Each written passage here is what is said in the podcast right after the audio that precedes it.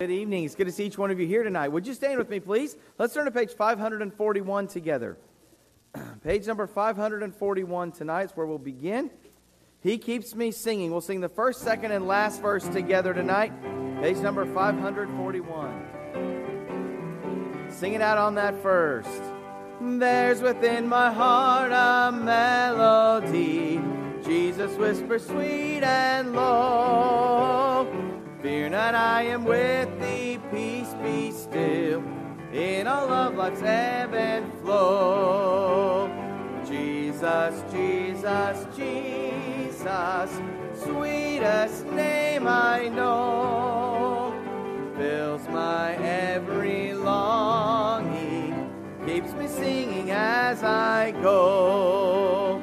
All my life was wrecked by sin and strife Discord filled my heart with pain. Jesus swept across the broken strings, stirred the slumbering chords again. Jesus, Jesus, Jesus, sweetest name I know, fills my every longing, keeps me singing as I go. On that last verse, Soon he's coming back to welcome me far beyond the starry sky. I shall wing my flight to worlds unknown. I shall reign with him on high. Jesus, Jesus, Jesus, sweetest name I know, fills my every longing keeps me singing as I go. Amen. Great start tonight. Amen. Well, aren't you glad for the name of the Lord Jesus Christ? Amen. What a blessing. Well, sure glad you're here uh, tonight, and it's the oasis in the desert, as we often call it, uh, where you and I can come in and get a cool drink from the water, uh, the Word of God, and and just thankful for that tonight. Let's pray tonight. Ask the Lord's blessing on our services. I'm going to ask uh, Brother Dave Shane if you would pray for us tonight.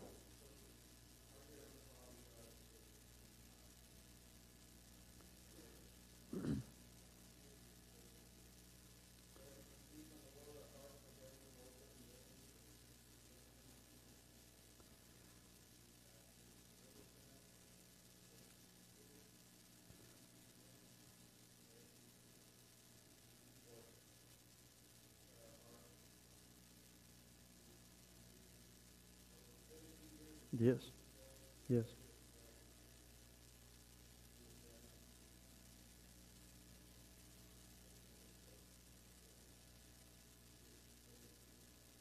Amen. Amen. Why don't you be seated uh, tonight? And uh, thankful we got our uh, internet fixed, and so I think we've got uh, live stream now and things like that. So that's a, a blessing. And the the rain has stopped, the sun is shining again. So praise the Lord for that. Amen. I uh, did just want to uh, mention tonight, do continue to pray for Faith Baptist School. Uh, we did get started uh, this week, and tomorrow starts full days. And so uh, my daughter has already reminded my wife about making her lunch tomorrow. Amen. And uh, but it's been going good, and thankful for that, and certainly do continue to pray for that.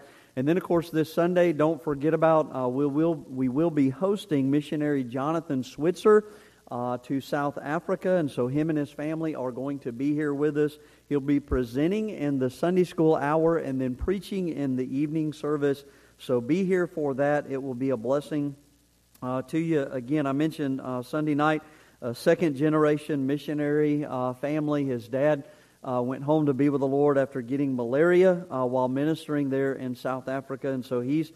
their family has already been there and, and already had a stint there learning the language uh, ministering to people and giving people the gospel of Christ, and so they're back on furlough. And so they're getting actually getting ready to head back towards the end of the month of August, and so uh, excited that we could have him uh, in before they go back. Uh, also, ladies, don't forget about the ladies' meeting, August the 22nd, and that is uh, this coming Tuesday uh, evening. That'll be at 7 o'clock. And again, ladies, if you're planning to come to that, it is bring soup or salad, and so make sure you are aware of that. If you have kids in Faith Baptist School, week from tomorrow, which is August the 24th, will be the uh, parent orientation. That'll be at 6:30 in the evening over in the fellowship hall. And then August the 27th, uh, we will be hosting Brother Dave Hardy. He'll be here preaching in the evening service. And then there'll be a linger longer uh, to follow the evening service, some fellowship and things like that. So, again, those are the things coming up here in the month of August. But again, certainly pray uh, for our school as it gets started uh, back. Uh, if you would tonight, go ahead and take your prayer list and did want to mention some other things. Uh, certainly do pray for our college students. Uh, some of them are starting school locally or have started school uh, at places like Johnson County Community College. There are others that are traveling and going to Oklahoma City over the weekend as Heartland Baptist Bible College uh, gets started off. And so we have quite a few students that are returning as well as some that are starting their first semester there. And so pray for the families and students that'll be traveling regarding uh, that. Also, wanted to mention tonight Miss Jerry Crawford. Uh, many have been praying for her.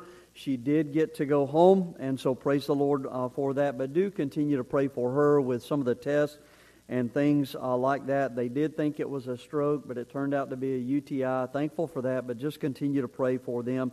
I know that they would appreciate uh, that. If you have any prayer requests or anything like that, or any updates, uh, we will certainly take those at, the, at this time. I also wanted to mention some other ones as well. Um, uh, Miss Georgie back there was, was mentioning her sister, Laura Stanfield. That's on the first column. Uh, that's almost down there to the bottom there, uh, dealing with cancer. And they did get a report that her uh, tumors uh, have actually grown a little bit, and it, but it hasn't been a tremendous growth. But if you would, certainly pray for her. I know they're getting ready to do uh, some more radiation and stuff on her. And so pray for uh, that. Pray the radiation would just have the effect that they're wanting it to have, and I know they would appreciate that. Anybody else tonight? Uh, I know. Did you want to mention? Okay, go ahead.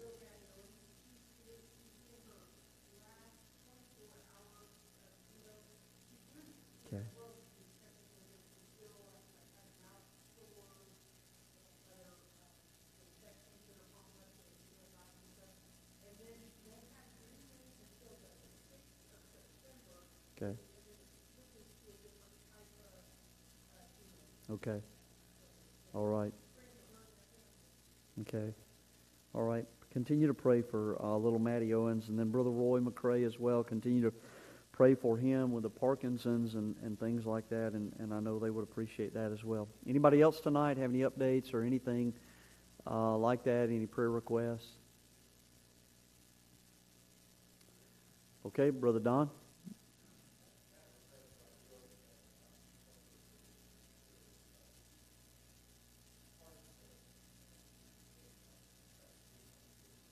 Okay, say that again. Who? Okay, realtor uh, Jessica. Okay, and going through a, a divorce situation. okay. Sure. All right. So let's pray for uh, pray for her and uh, that and that family as well. All right. Anybody else, Brother Parker?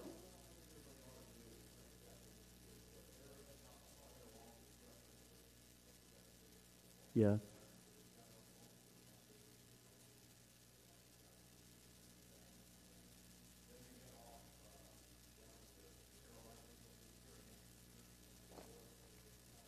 Okay.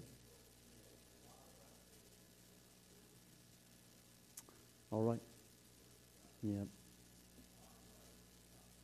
All right. So let's pray for uh, uh, the Parkers as they're traveling on deputation. And again, like Brother Steve said, just a long, uh, long trek going down through the Holy Land there of Florida. Amen. And uh, but no, Brother Kerry Nance and, and Southside Baptist Church, that's a great church, and I know they will be a blessing uh, there. And then Brother Greg Pert, I think they're going to. And I know we had him over at our house, I guess, last week, and I was giving him all these guys down through Florida and all this. And so hopefully he'll get uh, quite a bit there. And I know they were at Hastings uh, last Sunday, and, and they took them on as well. And I think they're right around 30% uh, now. And so praise the Lord for that. That's a blessing. And so just do continue to pray for them. Certainly uh, continue to pray for um, Jeannie Carpenter as well in Ecuador. Uh, and I know they've been having their camp this week, and so pray for them too. So, Anybody else tonight? All right, Cody? Okay.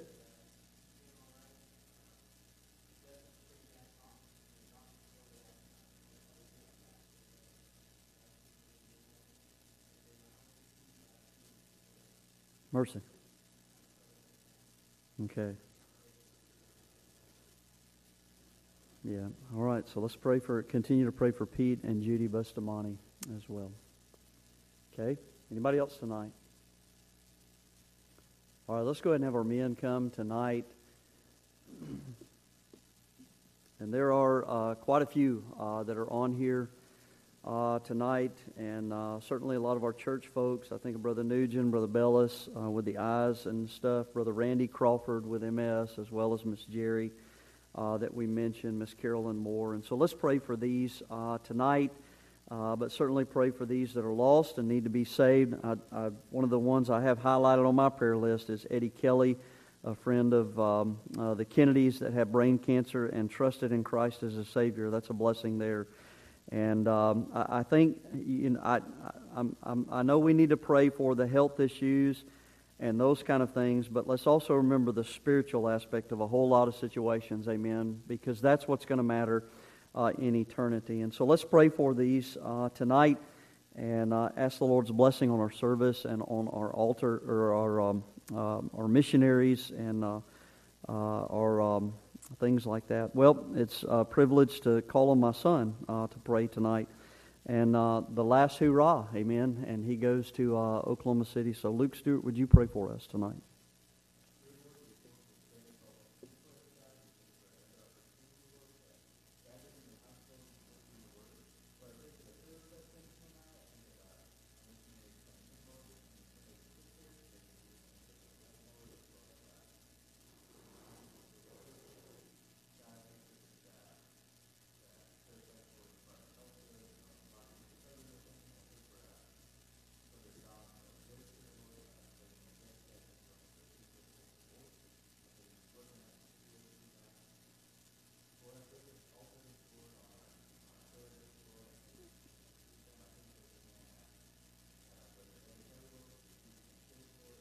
Yeah.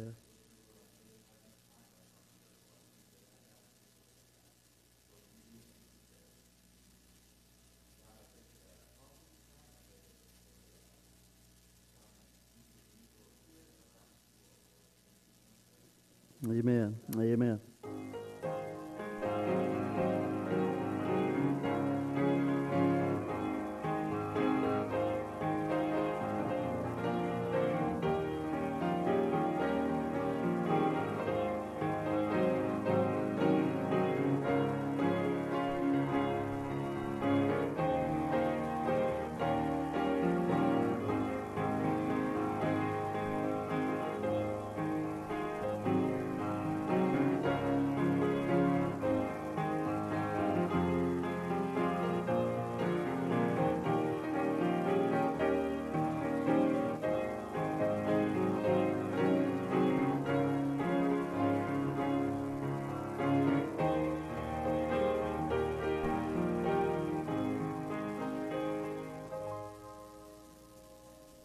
Would you stand with me one last time tonight? Let's turn to page 634.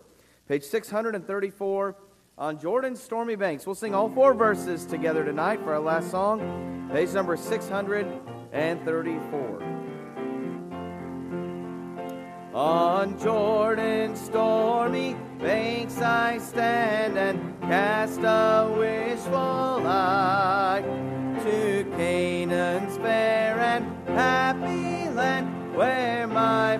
possessions lie. I am bound for the promised land. I am bound for the promised land. Oh, who will come and go with me? I am bound for the promised land. Oh, All o'er those wide extended plains shines one eternal day. There God the sun forever reigns and scatters night away. I am bound for the promised land. I am bound for the promised land. Oh, who will come and go with me? I am bound for the promised land. No chilling winds nor poisonous breath can reach that helpless shore. Sickness and sorrow, pain and death are felt and feared no more. I am bound for the promised land. I am bound for the promised land. Oh, who will come and go with? I am bound for the promised land. When shall I reach that happy place and be forever blessed? When shall I see my Father's face and in his bosom rest? I am bound for the promised land. I am bound for the promised land. Oh, who will come and go with me? I am bound for the promised land. Amen. If you're bound for the promised land, say amen tonight. Praise the Lord. Let's go ahead and take our Bibles, get ready for the message tonight. Please remain standing. Well, it's a blessing. Last week we uh, started the uh, pastoral epistles on Wednesday night. And of course, if you don't know anything about that, it's uh, made up of 1st and 2nd Timothy and Titus. And so if you have your Bibles tonight, turn with me to 1st Timothy uh, chapter number 1 tonight. 1st Timothy in chapter uh, number 1. Now, we understand tonight, uh, as you go through the scriptures, Paul trained other men, men like Gaius and Tychicus. I, I think of the husband wife team that were very special to the Apostle Paul, uh, Aquila and Priscilla.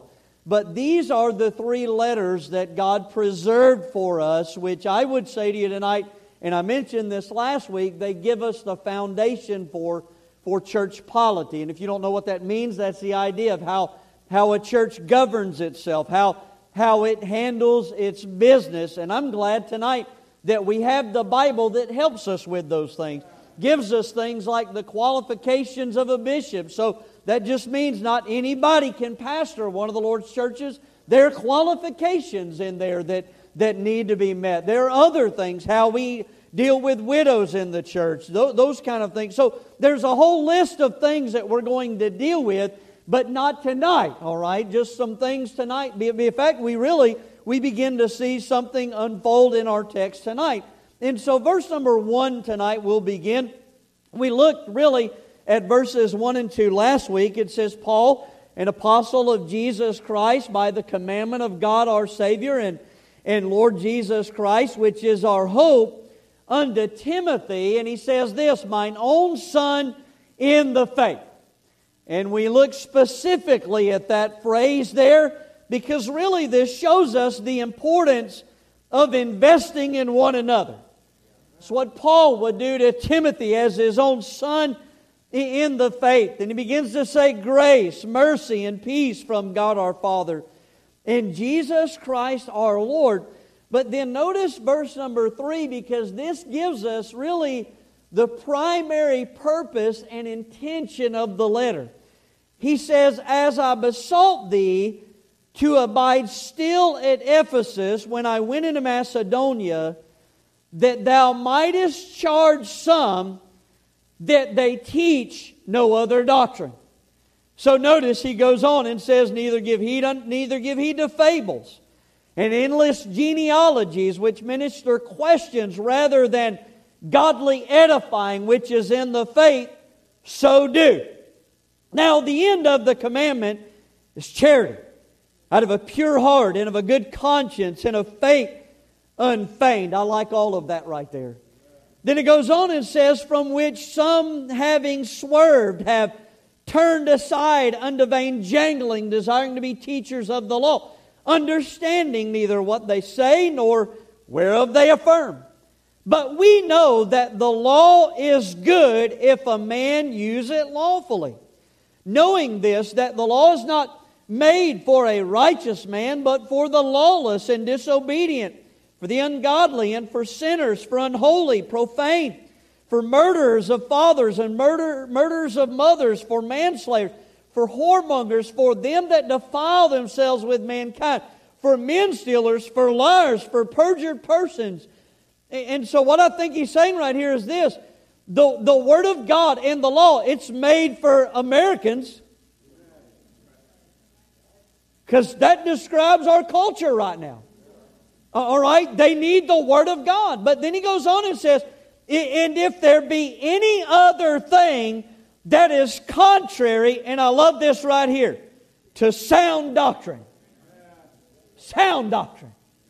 In fact, he goes on and says, according to the glorious gospel of the blessed God, which was committed to my trust. So, what I would say to you is this is that in verse 3 we see the primary purpose of the letter. Timothy was left at the church at Ephesus.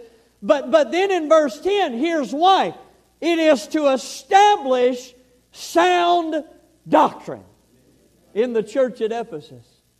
Now, now, now, now, so here's the message tonight. This is what I would say to you. I believe Paul's expressing this the need for sound doctrine. The need for sound doctrine. See, see, just as sound doctrine was important for the church at Ephesus, I would say to you tonight, it's important for Faith Baptist Church. It's important for Faith Baptist Church. And I said this last week, and I'm going to tell you this tonight. Sound doctrine means healthy doctrine. That's literally what it means. And if we want to be if we want to be a healthy people individually and a healthy church corporately, then here's the thing tonight. We need sound doctrine. We need sound doctrine. Listen to this. We need sound preaching and teaching from the Word of God. But it also has to be received and lived out in your life and in mine. Otherwise, it really does no good to have a bunch of preaching if we're not going to believe it and live it in our own personal lives.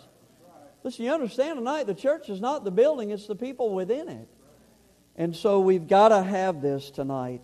Father, would you bless the preaching now in Jesus' name? Amen. Won't you be seated uh, tonight? and obviously, I'm, I'm not the greatest example of this illustration that I'm about uh, to give you, uh, and I'll just give you the testimony. Natalie and I went uh, Monday and, and to try to find me some some dress shirts, and everything right now, everything that's on the market right now is slim fit. And this was the question that I continually asked Natalie yesterday or Monday. Where is the chubby fit? Amen. That's that's that's what they need on the market right now. I'm telling you, they'd sell a lot of them. But but I do know this from my personal history of diet and exercise. I have done that once or twice in my life. But but also even from the testimonies of others, and I think we would all agree tonight, it matters what you what you put in your body physically. It matters. It, it will determine your overall physical health.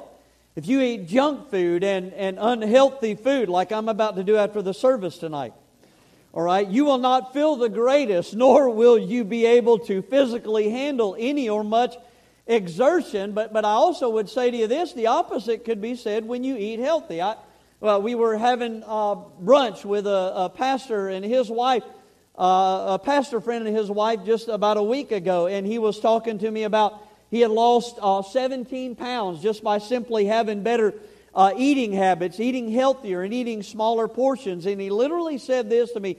He said, "I feel the be- I have I feel the best I have felt in a long time." I, I also know this, and, and I've done this myself, that when you're not uh, when you're not eating enough, you're not taking in enough calories and, and, and you begin to physically exalt, uh, uh, exert yourself, you will struggle, meaning this, you will feel weak and, faint. Now, now, here's, now, here's what I'm trying to get across to you, though, tonight, and, and just to kind of illustrate to you. When you study the Bible, all right, the church is likened unto three things it is a building, and Jesus Christ is the foundation, it is a bride, and Jesus Christ is the bridegroom but it is also a body, and Jesus Christ is to be the head of the church. And, and, so you understand what I'm trying to get across to you is this is that just as nutrition affects the physical body, spiritual nutrition affects the spiritual body. Uh, all right? It affects the church. In other words, what you take in as doctrine, it affects the overall health of the church body. Yeah, yeah, listen, when, when, when, it is, when it is the junk food of carnal entertainment, which is what a lot of churches are doing in our day and time, it creates unhealthy believers and an unhealthy church. And, and what happens is this is then some trial or tribulation comes along, and the believer is forced to exercise their faith. And, and because it is not grounded and rooted in Christ and His Word, they begin to fold up and quit. Well, why? Because they are not unhealthy believers. And by the way, when it is anemic and foolishness and the people haven't been fed properly, the same thing happens. And here's why because people don't have anything to stand on.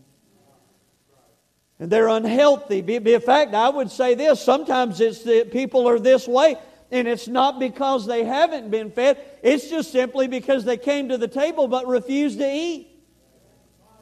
They come, you understand, they come to the table, the house of God, but they never put they never put the Word of God in their personal life. I keep thinking about that passage, and I believe it's in Ezekiel where, where he begins to talk about how the man of God, he piped and made a wonderful sound, and it was pleasant unto the people, but that is as far as it went. But here's what I'm trying to get across to you tonight. That this is why young Timothy is left at Ephesus there in verse number three, the church at Ephesus to establish sound doctrine because sound doctrine is healthy doctrine, and healthy doctrine creates healthy believers in an overall healthy church. That listen, you, you understand? There's a reason why you can walk into a church and sense that the people are on fire for God. There, there's a joyous spirit among them. There's liberty to preach. There, there are amens being said by the people. There's a response at the altar. There's a sensing of the presence and the power of God. Why? Why is that that you can experience those things in some places but not in others? Well, I want to testify to you tonight that those things don't happen by accident. It happens with sound doctrine. It happens because a man of God gets in the Word of God and in prayer with God and comes in and preaches the Word of God, but it's also because the people are saying, We want the Word of God. And they begin to put it to practice in their life and they begin to live it out. And so, as the man of God is growing spiritually, the people are growing spiritually, and it produces a sound, healthy people and church.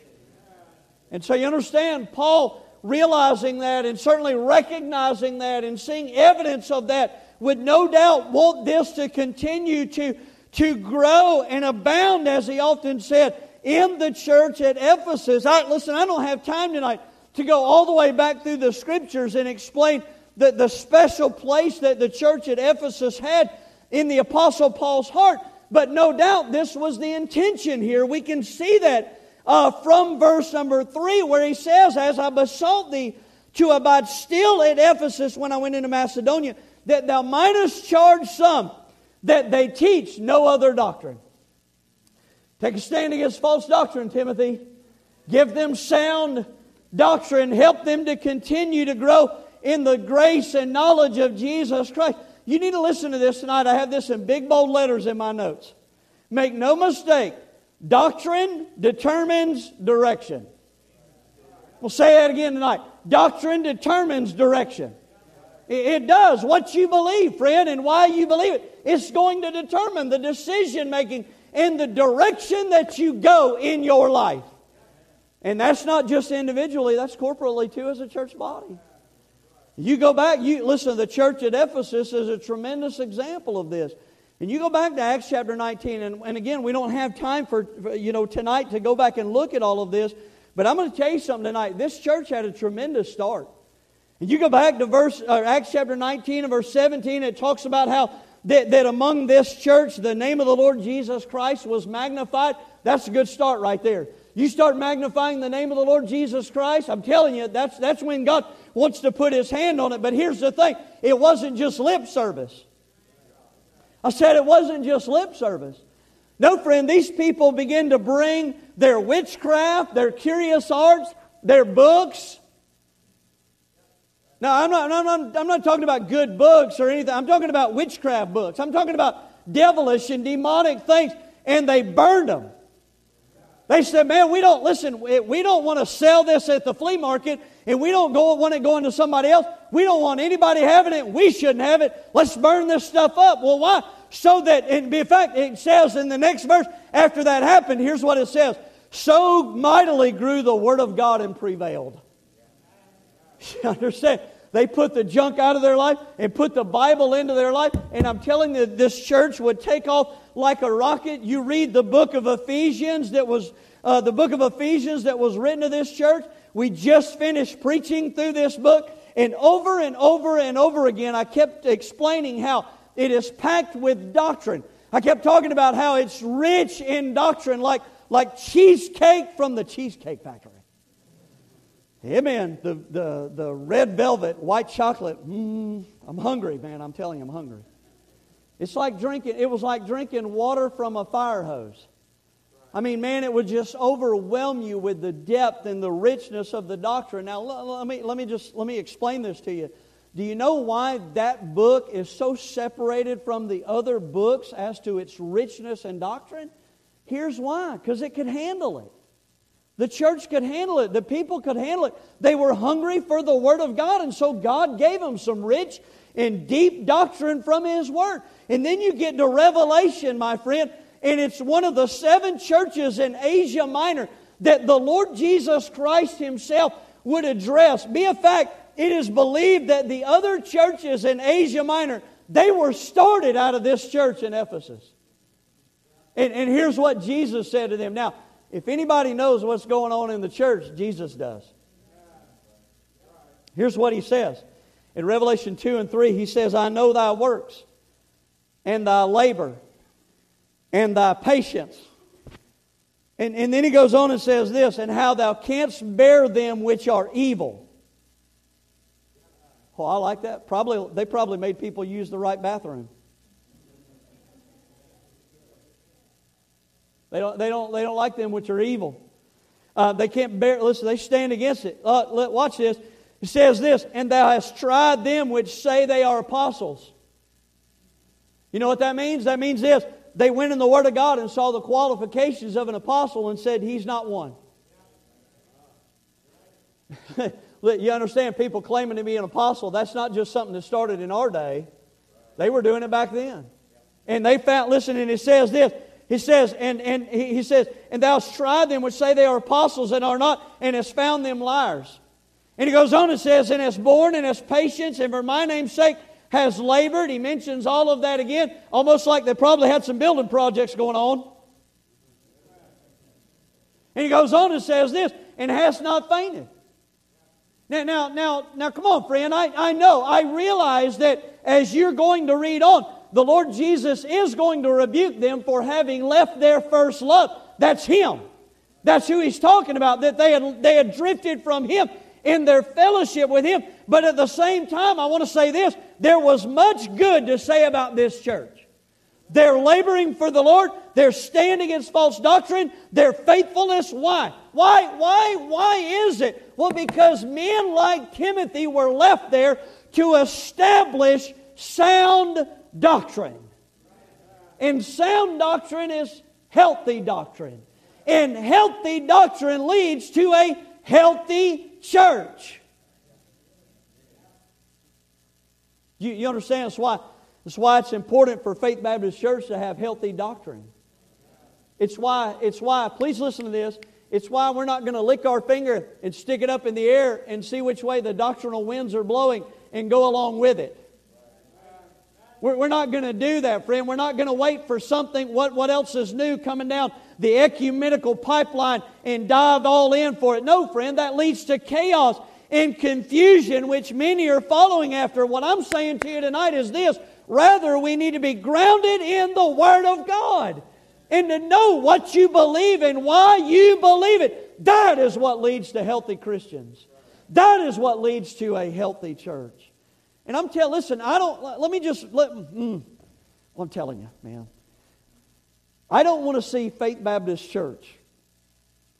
I don't want to see people leave Faith Baptist Church uh, and go off looking for some nonsense in this world. I don't want to see people give up on the things of God in Faith Baptist Church. I don't want to see inner turmoil going on in Faith Baptist Church and the Hatfields and McCoys and the fighting and all of that. I don't want to see any of those things. You know what I want to see? I want to see people growing in their faith. I want to see people learning to walk with God and getting on fire for God. Is anybody getting this? I want to see people witnessing and winning their neighbors to Jesus Christ. I want to see, I want to see Faith Baptist Church continuing to be faithful in standing on the Word of God and, and seeing young men called to preach and trained up and sent out. Amen. And churches being planted. Amen. That's what I want to see. Do you want to see that? Is that what you want to see? because if, if so, then that means this that, well, we're going to have to get some healthy doctrine. And, and oh, no, no, no, no, no, no. It's not just the pastor that needs to have healthy doctrine. Well, preacher, I mean, this is First Timothy and Second Timothy, and Paul's the apostle, Timothy's training for the ministry. So this is all about preachers and ministry. This has nothing to do with us as a church. Oh, yes, it does. It very much so does. Verse number three lays it out. He left him at Ephesus to establish sound doctrine. That means this that everything that's going to follow up in this letter, it ain't got to just do with Timothy. It's got to do with the Lord's churches. And it's going to help us in how we govern ourselves and our polity and all of that stuff. But I'm telling you, it all begins with this our understanding that, you know what, we need, we need sound doctrine. And so, what Paul begins to do down through here is he begins to cra- contrast. He begins to contrast sound doctrine and unsound doctrine and even begins to lay out their consequences and what, what happens when you follow sound doctrine and what happens when you follow unsound doctrine. In fact, look, look down at these things here. Let me, let, me, let me just give you some of these things. Look at verse number 4. So we just laid it out there in verse number 3. Timothy is now at Ephesus, and he's there to teach no other doctrine, all right, but that which is of Paul. And according to verse number 1, Paul is of Christ, right? Is an apostle by the commandment of God our Savior and Lord Jesus Christ. Got a first hand account right there. So, so notice what he says in verse number four. He says, Neither give heed to fables and endless genealogies which minister questions. But watch this right here. He says, Rather than godly edifying, which is in, and what's that word right there? Faith. So do. All right, look at verse number five. He says, Now the end of the commandment. You see that word? Commandment. Right there. All right, and then look down at verse number seven. He says, desiring to be teachers of the, and what's that word right there? So, okay, so you've got faith, and you've got commandment, and you've got law. Watch this. Every one of those speak to the Word of God. Well, wait a minute, that says faith. Yeah, where do you think our faith is sourced? It's not just talking about the emotional grit in your soul faith. It's talking about faith like our, our system of doctrine, what we believe. So it's all, listen, every one of these speak to the Word of God. And of course, he uses things like the commandment and, and law, but you've got to remember that the New Testament hasn't been canonized and completed at this time. But they did have the Old Testament scriptures, and the point is our view of Scripture determines whether or not we have sound doctrine.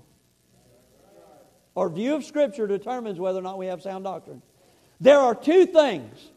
There are two things that we are clear on, that we, we must be clear on tonight. Now, now, let me say this. Listen, we're clear on this as a church body, corporately. It's in our bylaws. All right, it's in our bylaws, these things I'm about to give you. But you've got to listen to this and you've got to understand this individually. There are two things that you and I have got to be clear on. One, one is this the Bible alone, specifically the New Testament, is to be our authority for faith and practice.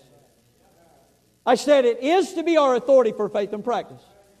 All right, so that means corporately as a church, we have to go back to the Bible and discern and determine why we do the things that we do.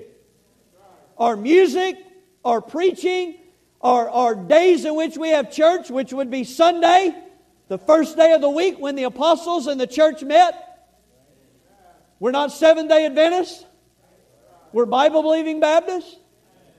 You, you, understand? Everything that we do, speaking to ourselves in hymns and songs, in spiritual songs, making melody unto the Lord, everything that we do goes back to the Word of God. Everything that we do. Everything. Now, now, now watch this. That's because the Word of God is our authority as a church. Please catch this. Please listen to this. But is it your authority in your personal life? Oh, well, sure, preacher. Really? Because are you making decisions in your personal life based on that? Or are you just kind of doing what you want to do and being flippant about things? See? But secondly, since, since, we're, since we're on this, secondly, since we are an English speaking people, and there are now multiple English versions of the Bible, we must also be clear that we stand on the foundation of the authorized King James Version of the Bible. And that we believe it is the preserved Word of God for the English speaking people. And please understand this tonight. Please, please get this. We don't do this because, well, that's just what we've always done. In fact, if you know me, usually I want to go when you say something like that. Because here's the thing that's not a reason to do things. We, we don't do it because that's what we've always done. We stand on this because, because of over 5,000 Greek manuscripts that have pre- been preserved down through the ages from which the authorized King James Version was translated from. This is the only Bible that was translated from that lineage of manuscripts. All other English versions were translated from corrupt manuscripts like the Westcott and Hort, which were faulty manuscripts. That includes the New King James Version of the Bible. It includes it. Now, now I could sit here tonight and give you multiple reasons as to why, but that is the primary one, and I feel like that's the one that has that bears the most weight. But the idea is to get us to understand tonight not just corporately, but individually, that the Word of God has been preserved down through the ages according to the promise of the Word of God, or promise of the Bible, and a promise of God. And the, this English version, the authorized King James Version, was translated from that lineage of manuscripts. And here's the reality anything outside of those two things can and will lead you into sound doctrine or unsound doctrine. Let me say that again. Anything, any view outside of those two things, meaning this, that the Word of God is our authority for faith and practice, and that Word of God is English speaking people, is the authorized King James Version of the Bible. Anything outside of those two things will lead you into unsound doctrine. It's just a simple truth. History, history bears out that fact. It does. You can't look back over anybody that changed on those two views and go, oh, yeah, they, they're still doing okay. They're, they're sound. Because once you leave those two things, I'm telling you, that you, you have now opened the gate for anything. And though, though over the next five to ten years, you may only move a little bit, by the time 20, 25, 50 years rolls around, you're way over here. See? Way, way over here. It's a simple truth. History bears it out. So, understanding those two truths, let me give you the causes of unsound doctrine. And, and I think the first one would obviously be this the, the, the exaltation of something else over the authority of the Word of God. That, that would lead us to, to unsound uh, doctrine. And, and, and you and I can see this in examples today with mainstream religions and, and denominations. And I'm, I'm not here tonight to try to start a, a religious war or any of those kind of things or to make people mad. I'm just simply giving you the basis of history and reality. Catholicism says that the writings of their church fathers supersedes the Word of God. Now, now they won't say that out loud, but they've sure demonstrated that. In fact, you can read the Trail of Blood we've been going through in our Sunday school class, and it shows you that they had meetings and councils over and over again down through history where they created doctrine that was apart from and even contrary to the Word of God.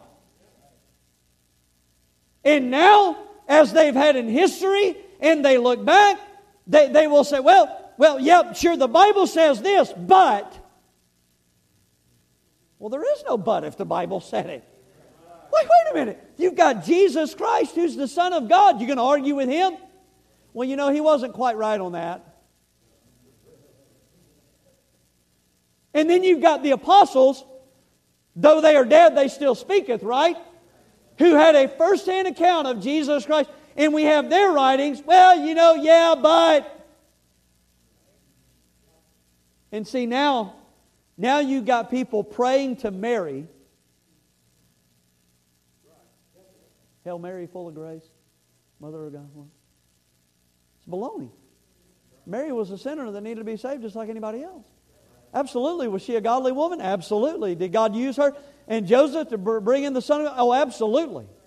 Oh, absolutely. Man, read, read the Gospel of Luke in chapter number one and, and two and compare the faith of, of Zechariah, John the Baptist, Father, with, with, with Mary, the mother, the, the, the mother that, that is going to be the mother of Jesus. Compare their faith.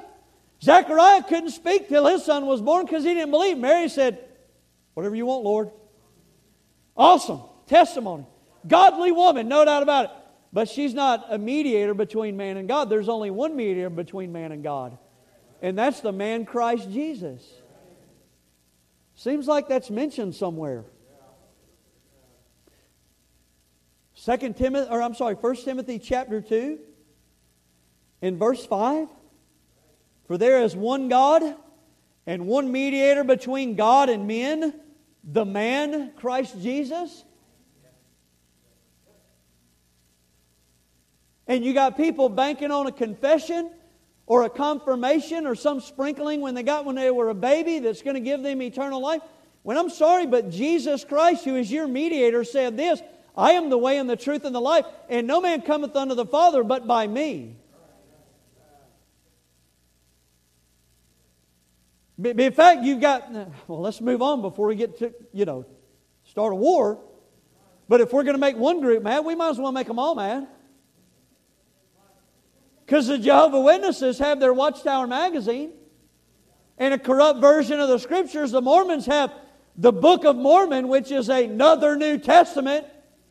When it's, it's just, you know, I, I just happen to remember at the end of Revelation when he says something along the lines of, Whosoever shall take away or add to this book. And even the, no, no, let's go ahead and make them all mad now, we're in. Because even the charismatics today will bank on their experiences and let that supersede the Word of God. And you try to give them the Bible and say, here's what the Bible says, and they'll say this, well, I don't care what the Bible says, I know what I experienced. I had a lady tell me one time, and I've told this story before, but she asked, she said, Do y'all believe, do y'all believe their family visited the church, their uh, husband and wife? And she said, Do y'all believe in eternal security? And I said, Yes, ma'am. I said, Here's why because that's what the Bible says. I said, You got your Bible right there? And she said, I do, but I ain't worried about it. I'm going to go ask my grandma. She speaks in tongues. She'll know. And, I, and this is literally what I said to her. I said, Okay, well, when you want to know what God says about when you want to know what God has to say about it, let me know. I'll be here with my Bible on my desk. Well, you know, Grandma, she spoke in. Well, listen, that ain't even the tongues of the Bible. Go look at Acts chapter 2. Every man heard the gospel in their own tongue, their own language. They just spoke a different language. There's probably some people from Italy there. Buongiorno. Came, came across in their gondolas. I know how to say it. I'm just, I'm going to embarrass my wife when we get over there. But you understand what Paul is laying out here is the same principle exalting something over the Word of God. Look at what he says in verse number four. He says, Neither give heed to this. Here's what it is fables. You want to know what fables are? Fables are outright lies. They're made up stories, tall tales, and myths. These are Satan's attempt to destroy the credibility of Jesus Christ and his work on the cross and also the witness of his, of his apostles in the Word of God. You know, you, remember, you, you understand why Matthew and Luke and so many of the other gospel writers, they made sure to, to, to, very, to very delicately record the tomb and how it was sealed and how no man could open it and how they took the body and all of those things. They, record all of, all, they recorded all of that stuff. You know why? Because all the soldiers, after it was all said and done, and they woke up, when the angels showed up and they went, ah! passed out. They woke up, they all went back, and the Jews said, let's all say the apostles stole their body, the disciples stole their body. Fables. And, and this is what I think is amazing about the grace of God. And you may not agree with this, but I'm telling you, the fact that God allowed them to be martyrs for their faith speaks volumes on their testimony. That that grave, that tomb was empty because Jesus truly rose from the dead, and they gave their lives for that gospel truth. Chew on that one. Now let me let me help you this. That's not the only fables. We got them in our day. I remember several years ago a book coming out called The Da Vinci Code, and they made a movie about it. And it alleged this. It alleged that, that Christ and Mary Magdalene were married and had a child. You know what that's called? That's called a fable. That is a bold faced lie. That is ungodly and wicked, but I'm telling you, that's what the devil wants to do because it would destroy the testimony of Christ, make him out to be an ordinary man who died on the cross and couldn't save us and redeem us for our sin. But I'm glad, listen, I'm glad he was sinless and spotless, went to the cross, shed his blood, and rose again the third day to prove that he is the Son of God. So ungodly. Look at verse number four, though, because he goes on and says this fables, but there's also endless genealogies. Now, we would understand that would be very big among the Jews. Genealogies were used to establish an individual as an Israelite. However, all of this was done away with. Jesus Christ comes on the scene. Everybody now is on the same level playing ground. Jews or Gentiles. You know why? Because we're all sinners. And, and here's the thing, and when you get saved, even as a Gentile, when you get saved, here's what he says in Romans you get grafted in. You get grafted into the true vine of Jesus Christ. So their lineage becomes your lineage. So what difference does it make? But you understand, all of this represents Satan's attempt to distract God's people and even the lost with meaningless things.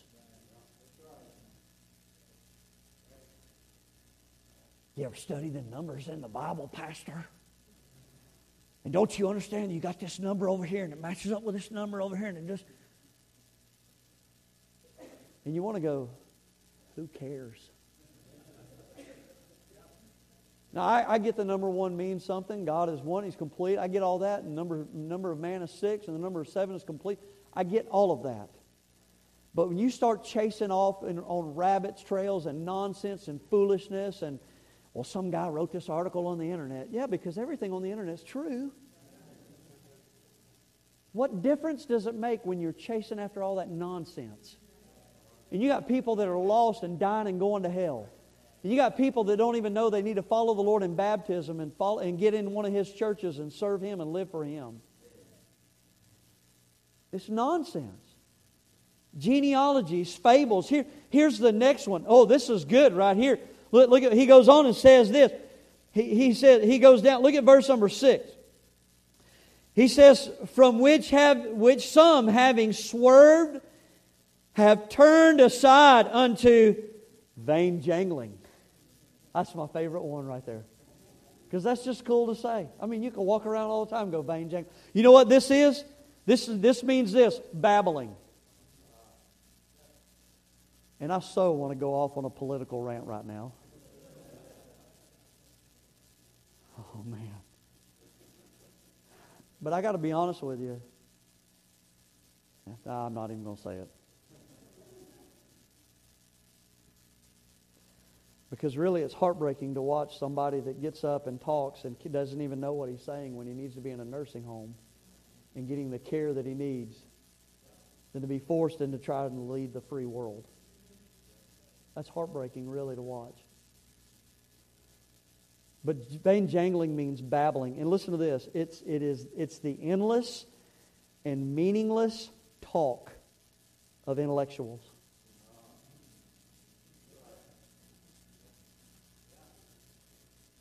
Now, let me, we do hear that a lot today on politics, trying to explain their wickedness and stupidity and their thinking that doesn't even make sense. How are you going to explain there's some kind of like 40 something genders or 60? That doesn't even make sense. That is absolutely ludicrous. But if it is, well, you know, you got to go over. The, it's, it's that you know what that's called. You know, they start intellectualism and all this stuff, and start talking about how they define their terms and all this stuff. You know what that's called? Vain jangling. It's vain jangling, and you see it in the news media and social media. But even in religion, there's things like modern day Gnosticism, Colossians deals with a bunch of it, Calvinism. All of it is based on, it is an exaltation based on intellectualism. Claiming, and I've heard guys say this in our day and time, well, you know, I'm just searching for the truth. And I'm thinking, if you have Jesus Christ, He is the truth. Why are you searching for it? Why don't you just get in this book and believe it? Instead of intellectually trying to explain it away. It is utter nonsense. And it leads to unsound doctrine. Now, here's the second thing. If it's not exalting something over the authority of the Word of God, it's deceptively trying to destroy the Word of God. And this can happen through at least two avenues. One of those is this by forsaking the authorized version for another English version of the Scriptures. And the truth of the matter is, it is deceptive because people are saying, well, I'm still on the foundation. The Word of God's still my foundation. Well, the problem is you just changed the foundation. And the reality is you got a whole lot of cracks. Do you know this? Many of the popular perversions of the Bible today on the English, on the, on the English, in the English market, such as the NIV, they have deleted entire verses and paragraphs of Scripture. Not to mention words like biblical words such as repentance, hell, Calvary, blood. And again, that includes the New King James Version, New King James as well. They're even, they, and, and listen, and I'm not even talking about the corrupt versions that they're coming out with today that, that, that remove things like dealing with the sin of homosexuality, gender free, Well, He created them. That's it, I guess. I don't know what it, He created they them. I don't. Male and female. It's, uh, you understand? It's, listen, that's ungodly, and that's an ungodly way of thinking. Because please listen to this. When you start making changes to the Word of God, the reality is you're saying this: I'm the one in authority, not the Word of God. The Word of God was never meant for you to take and change to adapt to your culture. It was meant to change you. But you know, most people don't even know that. I visited with a couple one time and sat down. They said, We wanted to know why you use the King James Version of the Bible. We have an NIV, isn't that the same thing? And I said, Well, take your Bible right there and turn to Acts chapter 8, verse 37. And she took her Bible and turned it to Acts chapter 8 and read, and it goes verse 36, and then it skips to verse 38. And she looked up at me and she goes, It's not in there. I said, Yeah, it's not in there. I said, And there's a whole lot of other things missing as well. And I said, Look at the scene. It's the Ethiopian eunuch. And it's when the Ethiopian eunuch professes, I believe that Jesus Christ is the Son of God. Now, don't you think that's important? Yes, sir, I do. I said, Yeah, it's left out. It's not in there. Wonder what that does to their confidence in their Bible. Whoa. I thought it was supposed to be perfect inerrant because our God is perfect and inerrant. Hello? And all of a sudden to find out His Word is not? Listen, I'm just telling you, this, you understand, as an English speaking people and the work that God did and the people that gave their lives so that you and I could have this book right here. You, need to understand this. You need to grab a hold of this. Not, you don't get anything else. You need to get this. This is the standard by which we're going to be judged by. And you can change it down here, but he ain't changing it up there. He's not doing things away with his word. I'm just mercy, I'm telling you tonight. Now, let me help you the next thing here. Let's move along. Look at verse number 8.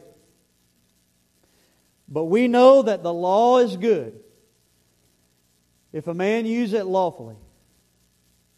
Knowing this, that the law is not made for a righteous man, but for the lawless and disobedient, for the ungodly and for sinners. You know, the law is our schoolmaster, isn't it? Right? That's what he's trying to explain there. But here's, watch, watch what he says in verse number 8. Watch what he says right there. And I don't want to read all this again. Look at verse number 8. He says, But we know that the law is good if a man use it lawfully. Listen to this. You can get unsound doctrine real quick when you misinterpret the Word of God. And that's what Paul's pointing out right there. You can have an authorized King James Version of the Bible, but if you misinterpret it, you're in a whole lot of trouble. You, you understand? That's why Paul would tell Timothy in 2 Timothy 2.15. Many of you know this verse. Study to show thyself approved unto God. A workman that needeth not to be ashamed. Listen to this. Rightly dividing the word of truth. You know what rightly dividing means? It means this. To dissect the word of God and interpret it correctly. Do you know how you do that? You do that by taking the word of God in its literal historical context every time. Otherwise, you're going to end up in unsound doctrine. I love what somebody said, and we read this in our, uh, our ABCs of Christian Growth in Sunday School. When plain sense makes common sense, seek no other sense, lest it all becomes nonsense. Isn't that good? Peter said this in 1 2 Timothy 1.20. He said, knowing this first, that no prophecy of the Scripture is of any private interpretation. Do you know what that means? That means this that nobody, none of us have the business, we have no business taking a verse and pulling it out of its context and using it to push the agenda we want. It's not what it's meant for. It's to be taken in its literal, historical context, friend. A verse, listen, a verse may have many applications, but it only has one interpretation. And the Bible says what it means and means what it says. And anything apart from that, and you will end up in sound doctrine. So he's laid it out. This is everything that causes unsound doctrine. Okay, so preacher, what causes sound doctrine? All of this stuff causes unsound doctrine. So what causes unsound or what causes sound doctrine? Well, well, well, well, well, couldn't we say this? Why don't we just avoid all that? I mean, I'm not a deep guy, but it just seems to make sense to me. I, I mean, couldn't we just couldn't we just avoid all those pitfalls? Couldn't we just say this? You know what? Let's just stay with the authorized King James Version of the Bible since we're English speaking people. It was written at the height of the English language. It ain't getting no better. Pun intended. Couldn't we just say that? No, no. Couldn't we also say this? That's what got us here. That's what God blesses. That's what God has blessed. And it's so, so well, you know, it's so hard to understand. Really? I don't think it's hard at all. I like bang jangling. Here, here's another one. Why don't we avoid allowing anything to supersede it? The fables, the foolishness of man's lies, the intellectualism, any of the markets, the foolish uh, books that flood the American market today to make a buck, even our own experiences or our own lusts and desires. Um, here's another one. Always interpret the scriptures in its literal, literal historical context. When you do these things, you will quickly find yourself knowing what you believe and why you believe it and becoming a healthy Christian. I'm almost done. You all right? Stay with me. Because here's the consequences, and this is why this is so important. And I'm not going to spend a long time here. Unsound doctrine leads to unhealthy believers. It's just a simple truth. Look at what he says in verse 4. He says, Neither give heed to fables and endless genealogies. And here's the result which minister questions. rather than godly edifying in the faith.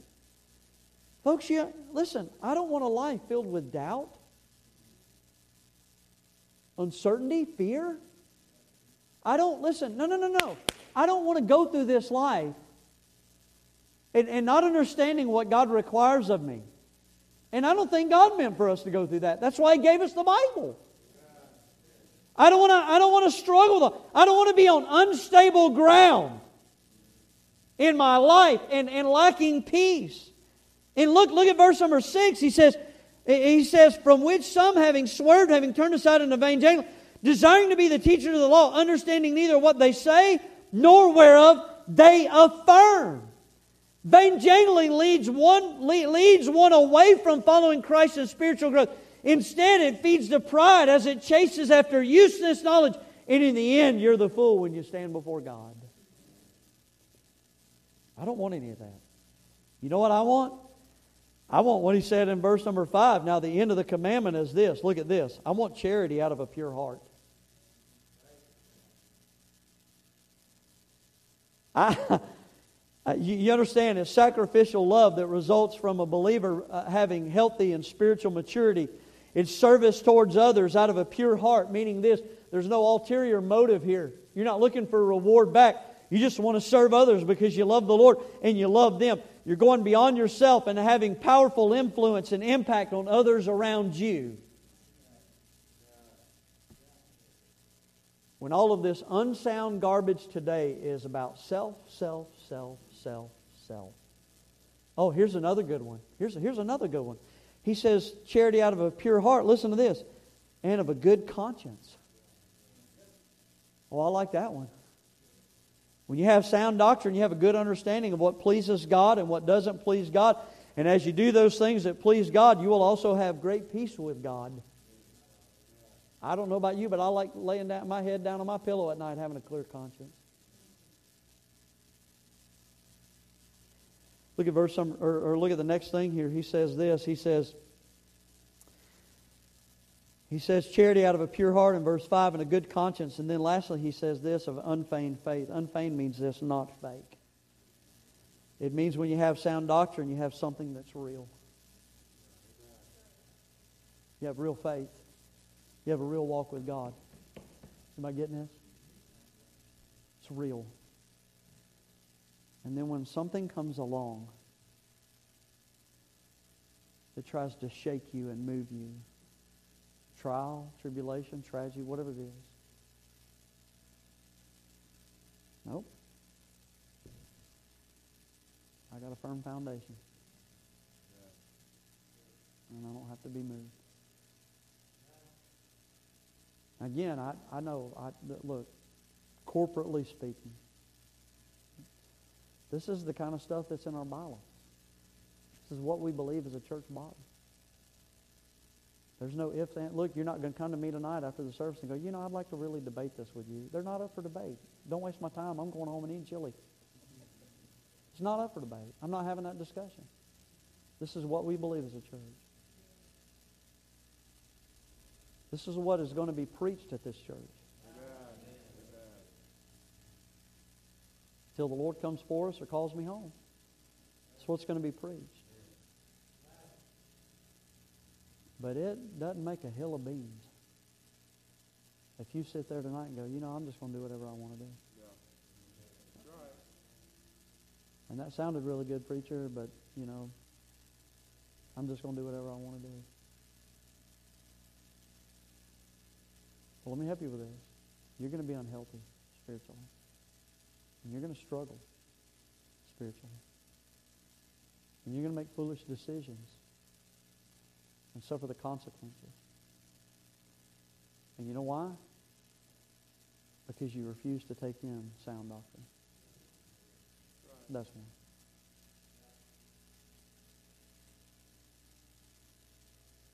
So what about you tonight? I'm going to be honest with you. I'm tired of playing. Tired of playing church. Tired of seeing people play church. This is real. And you're going to have to decide whether I'm going to take it in and I'm going to actually live it and believe it and do it, or if it's just going to be lip service and playing games with God. Because I sure don't want to see you get to that place where you suffer the consequences of an unhealthy spiritual life.